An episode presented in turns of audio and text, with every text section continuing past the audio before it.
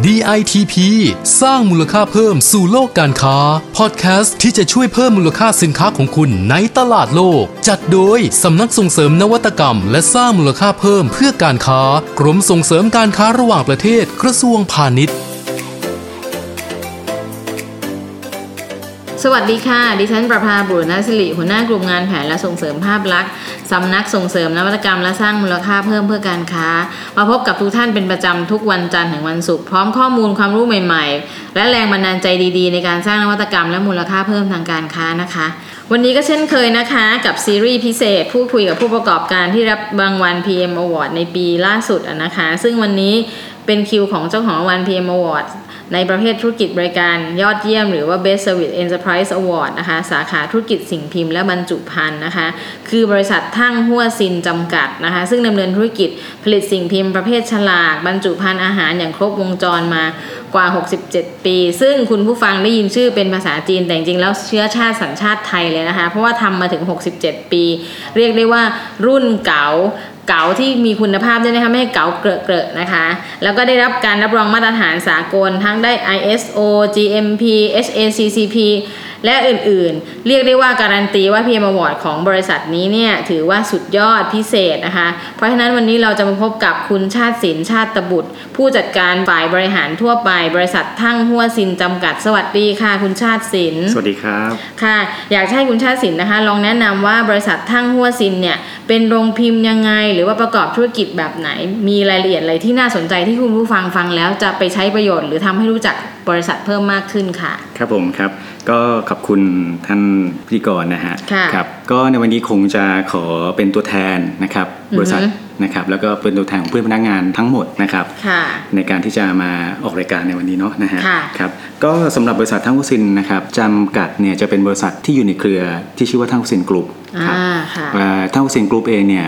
ในปัจจุบันก็มีอยู่ทั้งหมด 6 บริษัทค่ะนะครับ ทั้งวุสินอยู่ในนั้นนะค่ะเป็นหนึ่งบริษัทนะครับทั้งกลุ่มเนี่ยทำเกี่ยวกับบรรจุภัณฑ์สำหรับอาหารอ๋อนะครับค่ะสินค้าอุปโภคบริโภคค่ะครับเครื่องใช้ไฟฟ้านะครับอือฮึสิ่งที่เราใช้ในชีวิตประจำวัน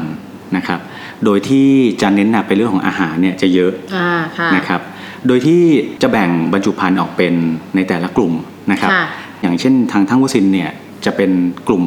บรรจุภัณฑ์ประเภทกระดาษครับอ๋อค่ะนะครับ ก็จะเป็นการพิมพ์บนกระดาษอ่อนนะครับค่ะแล้วก็พิมพ์มาเป็นฉลากติดสินค้า เช่นอ่านกระป๋องอือฮึนะครับที่เรารับประทานอยู่ทุกๆวันนะครับอือฮึส่วนบริษัทในเครืออื่นเนี่ยอย่างเช่น บริษัทที่เป็นเฟรกแพคกับที่เป็นฟู้ดแพคเกจจิ้งเนี่ยอันนี้เขาจะทำบรรจุภัณฑ์ประเภทพลาสติกชนิดอ่อนอ๋อครับค่ะนะฮะพลาสติกชนิดอ่อนเนี่ยก็จะเป็น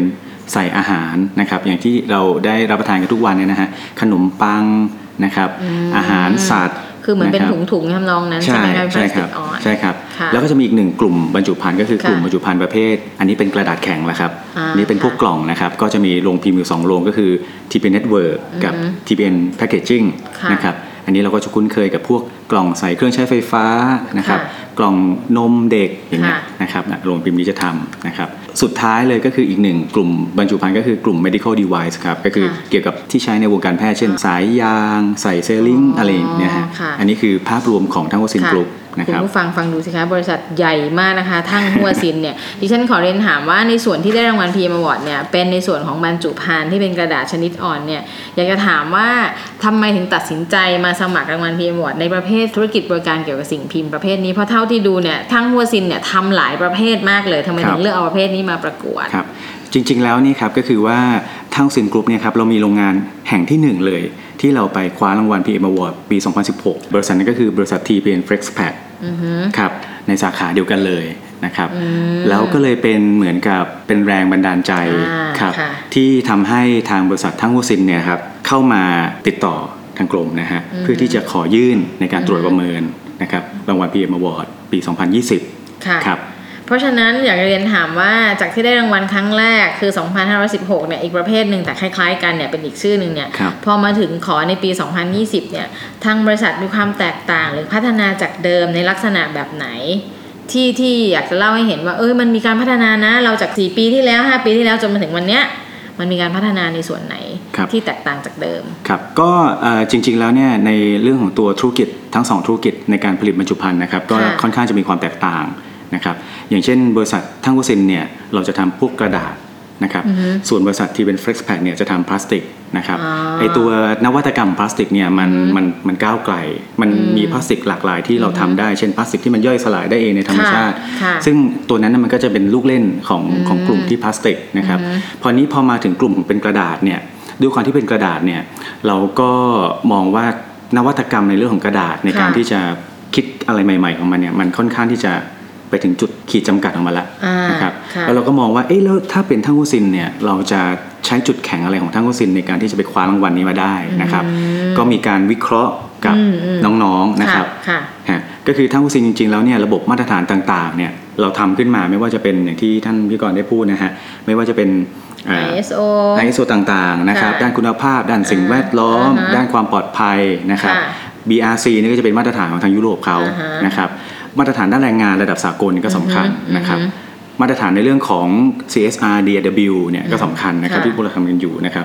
มันก็เลยจับจุดว่านี่แหละคือสิ่งที่เราทำกันมาตลอดอ่าเราไม่ได้ทำมาเพื่อที่จะได้รางวัล แต่เราทำมาเพื่อให้เกิดคุณภาพค่ะเราก็เลยมองว่าถ้าเรามีคุณภาพแล้วอ่าฮะ เราควรที่จะกลับไปสู่เวทีนี้อีกครั้งในการคว้ารางวัลปีเพราะเพราะฉะนั้น2020เนี่ยคุณชาติสินอยากจะบอกว่าจริง ๆ แล้วกลยุทธ์สำคัญของคุณก็คือมาตรฐานที่คุณทำอยู่ใช่ครับที่พัฒนาขึ้นใช่ครับจากอาจจะได้มาตรฐาน 1 หรือ 2 เป็น 3 4 5 เพื่อใช่ให้ครับบริษัทเนี่ยเอ่อเขาเรียกอะไรเป็นบริษัทที่มีคุณภาพสูงมากซึ่งใครมาใช้บริการก็ได้ เพราะเรามีการยกระดับมาตรฐานของตัวใช่แล้วเองอยู่แล้ถูวกต้องครับรางวัลใช่ครับเนี่ยก็เป็นตัวเสริมถูกไหมครัคะบดิฉันใช่ครับเข้าใจอย่างนั้นทีนี้อยากจะเรียนถามว่าเมื่ออะมีมีความชัดเจนในตัวเองตรงนี้แล้วเนี่ยมีมีความเตรียมตัวยังไงในกรณีที่จะสมัครเข้าร่วม PM Award เพราะว่า PM Award เนี่ยอย่างที่หลายท่านเราสัมภาษณ์ไปเนี่ยก็จะเอกสารเยอะจังเลยมีรายละเอียดมากทางบริษัทคุณเตรียมตัวยังไง ที่จะมากรอกเอกสารหรือเข้าสมัครแล้วเลือกประเภทของสินค้า หรือประเภทของรางวัลที่จะสมัครอะค่ะในด้านการเตรียมตัวนะฮะก็ต้องบอกอย่างนี้ก่อนครับ ก็คือว่าเนื่องจากเรามีประสบการณ์จากการเข้าประกวดในครั้งที่หนึ่งอยู่แล้วอือฮึนะครับ เราก็มีตัวข้อมูลอยู่ว่าค่ะตัว PM Award เนี่ยจะเน้นในเรื่องอะไรอ่านะครับแล้วเราก็ย้อนกลับมาดูตัวของเราเองอือฮึนะครับว่าอือฮึเราเนี่ยมีความพร้อมในส่วนไหนและจุดอือฮึแข็งของเราคืออะไรอือฮึนะครับ หลังจากนั้นมาเนี่ยเราก็จะมาวิเคราะห์ต่อว่าในเงื่อนไขในการที่เขาจะมาออดิตเราเนี่ยนะครับ มันจะประกอบไปด้วย 7 หมวดหลักค่ะๆซึ่งในช่7หมวดเนี่ยครับมันก็จะมีรายละเอียดปลีกย่อยของแต่ละหมวดเข้าไปอีกใช่นะครับค่ะทีนี้ใช่ก็ต้องมาดูละว่าในแต่ละหมวดเนี่ยเราเนี่ยมีไฮไลท์อะไรในนั้นนะครับใช่อันนี้ก็ถือเป็นเทคนิคอันหนึ่งในการที่อือฮึมันจะต้องวิเคราะห์ออกมาก่อน เหมือนกับวิเคราะห์สวอตนะฮะใช่นะครัเข้าใจเข้าต้องใจวิเคราะห์จุดแข็งและจุดอ่อนของเราเนี่ยอ่าฮะทุกๆองค์กรเนี่ยเราต้องเราเราจะมีจุดที่มันไม่ได้แข็งที่สุดค่ะแต่ถือว่าเป็นจุดที่เราต้องพัฒนาขึ้นมาเนี่ยอ่าฮะเราก็ต้องเสริมเข้าไปตรงนั้นค่ะครับ เพราะฉะนั้นคุณผู้ฟังนะคะฟังดูแล้วจะเห็นเลยว่าบริษัททั้งหัวซินเนี่ยมีการคิดมาอย่างรอบคอบระดับหนึ่งมีการวิเคราะห์การถามของการสมัคร PM Board ด้วยนะคะว่ามีข้อมูลอะไร แล้วก็เอาตรงนั้นน่ะมาพิจารณาใส่เข้าไปในแบบฟอร์มที่เรามีอยู่ เพราะฉะนั้นเนี่ยก่อนเขาจะลงมือสมัครเขามีการวิเคราะห์เป็น step ไปเพราะฉะนั้นอยากให้คุณผู้ฟังฟังอันนี้ แล้วก็กลับไปเอ๊ะเราต้องมาวิเคราะห์ตัวเราเองบ้างเหมือนกันว่าบริษัทของเราเนี่ยมีข้อดีข้อแข็งข้ออ่อน หรือข้อสุดยอดตรงไหน เพื่อเอามาใช้ในการดำเนินธุรกิจของตัวเองนะคะทีนี้อยากจะเรียนถามคุณชาติสินว่านอกจากวิเคราะห์แล้วเนี่ยอะตอนเนี้ยคุณได้ประโยชน์แล้วคุณได้ PM Award แล้วคุณคิดว่ามันจะมีประโยชน์ในการไปต่อยอดธุรกิจของคุณได้ยังไงบ้างในรางวัลตรงเนี้ยค่ะครับก็ต้องขอเรียนนี้ครับเพราะว่าตัวรางวัล PM Awards เองเนี่ยครับค่ะมันจะเป็นเหมือนกับรางวัลที่ถ้าใครที่ได้ไปเนี่ยครับอือฮึมันจะเป็นรางวัลที่แสดงถึงความมุ่งมั่นอือฮึ สู่ความเป็นเลิศอือฮึจริง ๆ ในธุรกิจของที่ตัวเองทำอยู่อือฮึนะครับ ซึ่งมันก็ตรงกับตัวสโลแกนของทางกลุ่มของเราก็คืออ่าค่ะ committed to excellence อืมนะครับคือเรามุ่งมั่นที่จะสู่ความเป็นเลิศอือฮึลงพิมพ์ฉลากก็มุ่งมั่นสู่ความเป็นเลิศด้านการพิมพ์ฉลากอือฮึอือฮึนะครับลงพิมพ์พลาสติกก็ทำให้บรรจุภัณฑ์พลาสติกเนี่ยมีความเป็นเลิศในบรรจุภัณฑ์ของเขานะครับทีนี้ประโยชน์ที่เราจะได้รับเนี่ยค่ะมันไม่ได้เป็นแค่รางวัลที่เราจะใช้ที่จะเชิดชูค่ะ ให้ลูกค้าเราได้มองเห็น แต่มันจะเป็นตัวที่กระตุ้นพนักงานของเราเองอ่าครับนะฮะก็จะเรียนอย่างนี้ครับว่าตัวองค์กรทั้งอุสินเองเนะครับจะประกอบไปด้วยพนักงานที่มีความหลากหลายในอายุค่ะนะครับเนื่องจากว่าเป็นองค์กรที่เก่าอ่าเก่าแก่อยู่มาเลยนานนะฮะอยู่มานานค่ะ67 ปีนะครับใช่ก็จะมีพนักงานรุ่นแรกๆเลยที่ทำงานอยู่กับเราเนี่ยปัจจุบันค่ะก็อายุ 60 ก็มีบ้างแล้วนะครับค่ะ50กว่าก็มีบ้างแล้วนะครับค่จนกระทั่งถึงพนักงานอายุที่เข้ามาใหม่ค่ะๆซึ่งการที่พอ PMO เข้าไปเนี่ยครับผมยังจำภาพได้ว่า ตอนที่เราเตรียมงานที่เราจะรับการ audit นะครับคคือมันเหมือนกับมันปลุกเอาจิตวิญญาณของอืมนักสู้ของอืมของของโรงพิมพ์เราขึ้นมาอืมอืมคือทุกคนช่วยกันทำหมด ผมก็เลยจะเรียนว่า PM Award เป็นนอกจากเป็น KPI ที่วัดความสำเร็จขององค์กรค่ะแล้ว จะเป็นเหมือนกับพลังขับเคลื่อนจริงๆครับทำให้พนักงานเขามีความรู้สึกว่าเขาจะต้องทำเพื่อให้มันได้รางวัลนี้ขึ้นมา เพราะมันสะท้อนถึงความมุ่งมั่นและความตั้งใจในเรื่องคุณภาพให้กับบริษัทโอ้ครับคุณผู้ฟังคะเห็นไหมคะ คือไม่ใช่แค่บริษัทแห่งความสำคัญอย่างเดียว พนักงานในบริษัทก็ยังความสำคัญอย่างที่คุณชาติสินเล่าคือ เตรียมตัวให้กรรมการไปตรวจเยี่ยมสถานประกอบการครับเตรียมหาข้อมูลร่วมมือกันครับทุกคนเลยนะคะ เพราะฉะนั้นเนี่ย คุณก็ถือว่าเป็นผู้ชนะคนหนึ่งที่ได้รางวัลพีเอ็มอแล้วอยากจะให้ลองฝากคำแนะนำผู้ประกอบการที่พลาดรางวัล หรือว่าปีนี้ไม่พร้อม ปีหน้าอยากจะสู้ใหม่ต้องเตรียมตัวยังไงบ้างที่จะเข้าร่วมการประกวดในปีหน้า หรือให้กำลังใจเขาในส่วนไหนว่าเขาต้องทำยังไง ที่จะพิชิตรางวัลพีเอ็มอในครั้งต่อไปอะค่ะครับก็คงจะขอเรียนอย่างนี้นะฮะก็คือค่ะว่าผมคงไม่สามารถไปเหมือนกับเป็นคนที่เก่งที่สุด ที่จะบอกว่าบริษัทเราเก่งที่สุดอือฮึนะครับแล้วก็ไปแต่นำดิฉัฟังแล้วเก่งนะไปนำไปนำคนอื่นนะฮะเพราะว่าผมเชื่อมั่นว่าทุก ๆ องค์กรเนี่ยมีความค่ะเก่งของตัวเองอยู่ค่ะเพียงแต่ว่าไปวิเคราะห์ว่าตัวเองเนี่ยเก่งอะไรค่ะนะครับแต่สิ่งที่สำคัญที่สุดที่ทางผู้บริหารให้นโยบายไว้แล้วเราก็ทำมาต่อเนื่องก็คือว่าทุกๆอย่างที่เราทำเนี่ยครับเราต้องทำโดยที่ ให้มันเป็นเรื่องปกติอืมนะครับไม่ว่าจะเป็นมาตรฐานต่างๆ ที่เราทำเนี่ย ISO ต่างๆนะครับมาตรฐานด้าน Food Safety ค่ะมาตรฐานด้านความปลอดภัยค่ะมาตรฐานด้านแรงงานเนี่ยเราทำไม่ใช่ทำเพื่อรับออดิต หรือไม่ใช่ทำเพื่อให้มันได้รางวัลค่ะแต่เราทำเพื่อให้ได้มาตรฐานระดับสูงอือฮึเพราะมันจะปลูกฝังเข้าไปในตัวพนักงานค่ะครับแล้วสิ่งที่สำคัญผมมองว่าสิ่งที่สำคัญที่จะทำให้องค์กรเนี่ยได้รางวัลนี้นะครับ ก็คือ เราต้องทำมาก่อนหน้าอ่าทุกๆอย่างที่ผมพูดค่ะถึงเนี่ยฮะค่ะเราต้องทำมาก่อนหน้าอายุตัวอย่างเช่น เรื่องของใกล้ตัวของเราเรื่องสิ่งแวดล้อมค่ะนะครับเอ่อในปัจจุบันเนี่ยบ้านเราก็เจอปัญหาเรื่องสิ่งแวดล้อมเยอะอือฮึนะครับย้อนกลับไปเมื่อประมาณ 8-9 ปีที่ผ่านมาค่ะเนี่ยเราเป็นโรงงานแรก ๆ เลยในนิคมอุตสาหกรรมที่เข้าไปช่วยเหลือชุมชนอืมครับคือทำ CSR ก่อนค่ะใช่ว่างั้นใช่ครับเราช่วยเหลือชุมชน ชุมชนนั้นชื่อว่าชุมชนบ้านบนเขาอือฮึอยู่บริเวณอือฮึปากแม่น้ำบางปะกงนะครับค่ะทั้งที่โรงงานเราไม่ได้ติด แม่น้ำบางปะกงอะนะฮะไม่ได้ทำให้เกิดมลภาวะเป็นพิษทางน้ำเลยเลย เราไปช่วยเขาตั้งแต่ป่ากงกลางตัวนั้นน่ะมันโดนกัดเซาะเข้ามาอือฮึนะครับแล้วทางผู้ใหญ่บ้านเองเนี่ยเขาก็ไม่มีงบประมาณนะครับอือฮึทางผู้บริหารของทีมงานเราเนี่ยนะครับก็ลงไปนะครับ ปัจจุบันเนี่ยย้อนกลับมาถึงปีปัจจุบันเนี่ยแปีกว่าเนี่ยนะฮะจากเดิมทีเป็นป่ารกร้างไม่ได้รับการดูแลค่ะนะครับ กลายเป็นป่าที่มีต้นกงกลางเยอะอืม หลายไร่เลยนะครับค่ะสิ่งต่อมาก็คือสมบูรณ์ขึ้นมาเลยใช่ครับ ตัวที่ชี้วัดว่าเราทำให้เกิดความสมบูรณ์ก็คือว่าปูสแหมเคยทานปูสแหมกันไหมครับอืมปูสแหมเคยได้ยินคือปูที่มันเคยได้ยินจำเรามาทำไม่ได้ส้มตำนะนะครับปูมันเคยดองใช่ฮะมันเคยหายไปจากบ้านเราแล้วค่ะนะครับ เราสร้างคอนโดเลี้ยงปูสแหมครับทำให้ปูสแหมกลับมาแล้วชาวบ้านอืมสามารถที่จะจับมามาเป็นรายได้ได้อีกนะครับ เราไปร่วมกับชาวบ้านทำอ่าบ้านปลาเหยื่อออฮึเพื่อให้โลมาอิรวดีเนี่ย มันกลับมาอือฮึในแม่น้ำบางปะกง ซึ่งมันก็จะทำให้เกิดการท่องเที่ยวเชิงนิเวศกลับมาได้นะครับ ล่าสุดก็ไปร่วมมือกับชาวบ้าน ตอนนี้คือพอทรัพยากรเขากลับมา ระบบนิเวศกลับมา นักท่องเที่ยวไป เขาก็มีการทำสินค้าชุมชนออกมา ทั้งกลุ่มนะฮะทั้งซิงกรุ๊ปเนี่ยก็ลงไปร่วมกับชาวบ้านอีก ในการที่จะช่วยแนะนำวิเคราะห์สินค้าที่เขาทำมา เพราะว่าเราอยู่ในกลุ่มบรรจุภัณฑ์แล้วช่วยเขานะครับทำบรรจุภัณฑ์ด้วยใช่ไหมคืออย่างนี้ฮะก็คือว่า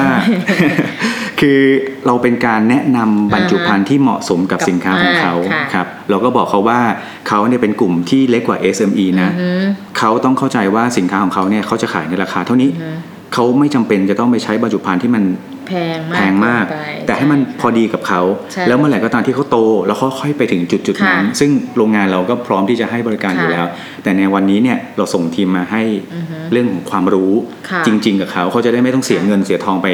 ในสิ่งที่มันค่ะผิดผิดถูกถูกๆนะครับอือฮึอันนั้นคือคือสิ่งที่ที่เราทำมานะครับอือฮึย้อนกลับมาก็คือว่าการที่จะได้ PM อะคือเราต้องทำมันมาก่อน ใช่ แล้วทำมันอย่างจริงจังนะค่ะ sustainable นะฮะทำให้มันยั่งยืนเลยอือฮึนะครับ แล้วก็ต่อมาพอเราทำยั่งยืนปั๊บเราก็จะมีข้อมูลก้อนใหญ่ ๆ อยู่ในค่ะอยู่ในมือ